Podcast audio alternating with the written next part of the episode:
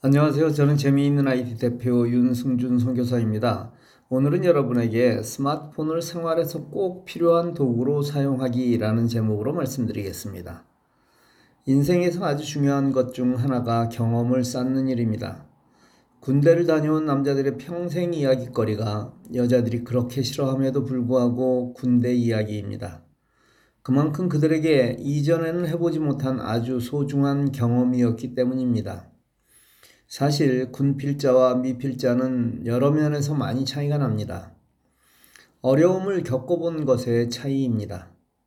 이것은 어떤 상황에 대한 대처의 차이라 할 수 있습니다. 그때 경험한 그 경험치가 어려움을 당했을 때 엄청난 힘을 발휘할 수 있기 때문입니다. 스마트폰 사용도 마찬가지입니다. 좋은 경험을 한 사람은 그 경험을 실생활에 바로 적용합니다. 그러나 그런 경험이 없는 사람은 내 스마트폰에 그런 기능이 있는 줄 알지도 못하고 설령 안다 해도 활용할 생각을 전혀 하지 못하는 것입니다. 간단한 예로 스마트폰으로 손전등을 켜는 일은 이제 거의 모든 사람이 사용할 줄 압니다. 그런데 손전등의 밝기를 조절할 줄 아는 사람은 거의 없습니다. 그래서 오늘은 스마트폰에 있는 그러나 대부분 그 사실조차 알지 못하는 정말 편리한 기능들에 대해 다루겠습니다. 거실에 사진을 걸려고 합니다. 이때 어떻게 하시나요? 수평을 맞추기 위해 누군가가 뒤에서 왼쪽을 올려 오른쪽을 조금 내려 외치고 있지 않나요? 이분은 스마트폰에 수평기가 있다는 사실을 모르거나 알았어도 내 경험이 아니었기에 잊고 있는 것입니다. 그렇습니다. 스마트폰에는 수평기가 있습니다. 이 수평기가 우리 일상에서 필요한 경우가 꽤 있습니다. 그림을 걸 때 그림 아래에 스마트폰을 바짝 붙이면 남의 도움 없이 혼자서 균형을 맞출 수 있습니다. 화면에 보이는 물방울로 좌우 어느 쪽이 높은지 알 수 있는 것입니다. 가구를 배치했는데 어딘가 중심이 잘 맞지 않는 것 같으면 가구 위에 스마트폰을 놓아 균형을 잡을 수도 있습니다. 한국인이 가장 좋아하는 취미생활은 등산입니다. 산에서 나침반의 역할은 아주 중요합니다. 또 일상에서도 나침반은 매우 필요합니다. 이 집이 남양인가를 따질 때도 그렇고 운전 중 내가 어느 쪽으로 가고 있는지도 필요합니다. 하늘의 별을 관찰할 때는 정말 필요합니다. 개수기가 필요할 때도 있습니다. 저는 오랫동안 매주 주일 예배 출석 인원을 체크했습니다. 그때는 스마트폰이 없던 시절이라 손에 개수기를 들고 체크했습니다. 누군가의 운동을 도울 때도 또 스스로 할 때도 횟수 체크를 위해 개수기가 필요할 것입니다. 때로는 자도 필요합니다. 물론 10cm 미만의 경우를 잴 수 있지만 여러분의 스마트폰에 자가 들어 있습니다.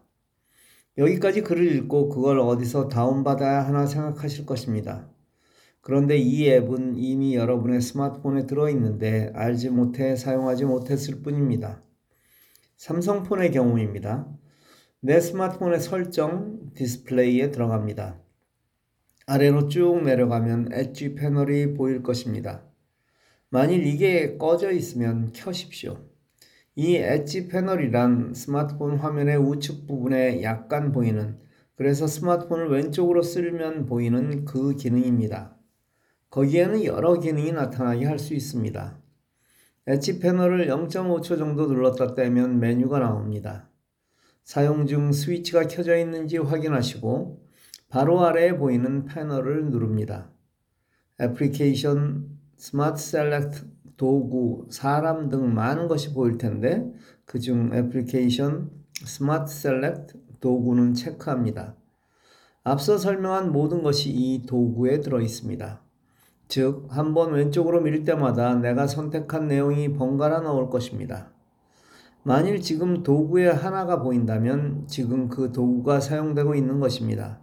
예를 들어 지금 나침반이 보이는데 개수기를 사용하고 싶다면 오른쪽 위에 점 3개를 눌러 선택하면 됩니다. 거기에는 나침반, 개수기, 손전등, 수평기, 자가 들어 있습니다. 사용 방법은 너무 쉽습니다. 손전등의 경우 손전등 아래 플러스 마이너스 버튼이 있어 밝기를 5단계까지 조절할 수 있고 아래에는 SOS 구조 요청 신호도 있습니다. 만일 여러분이 산속에서 고립되었거나 어려움에 닥쳤을 때 이 신호를 통해 도움을 요청할 수 있습니다.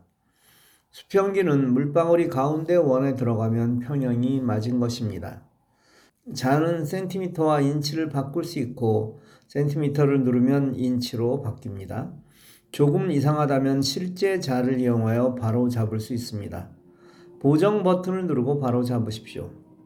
개수기는 플러스 마이너스를 이용하여 숫자를 셀 수 있습니다. 진동을 누르면 진동이 느껴지고 목표를 정할 수도 있습니다. 무엇이든 배우고 나면 아무것도 아닙니다. 그런데 정말 아무것도 아닌 것이 되려면 실제 실행해 봐야만 합니다. 나중에 해봐야지 하고 생각하고 있다면 그건 아주 잘못된 생각입니다.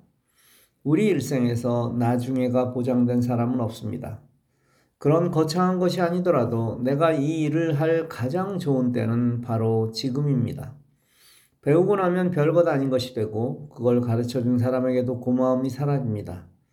저는 오랫동안의 경험으로 그 사실을 잘 알기에 여러분이 감사하지 않더라도 섭섭하지는 않습니다.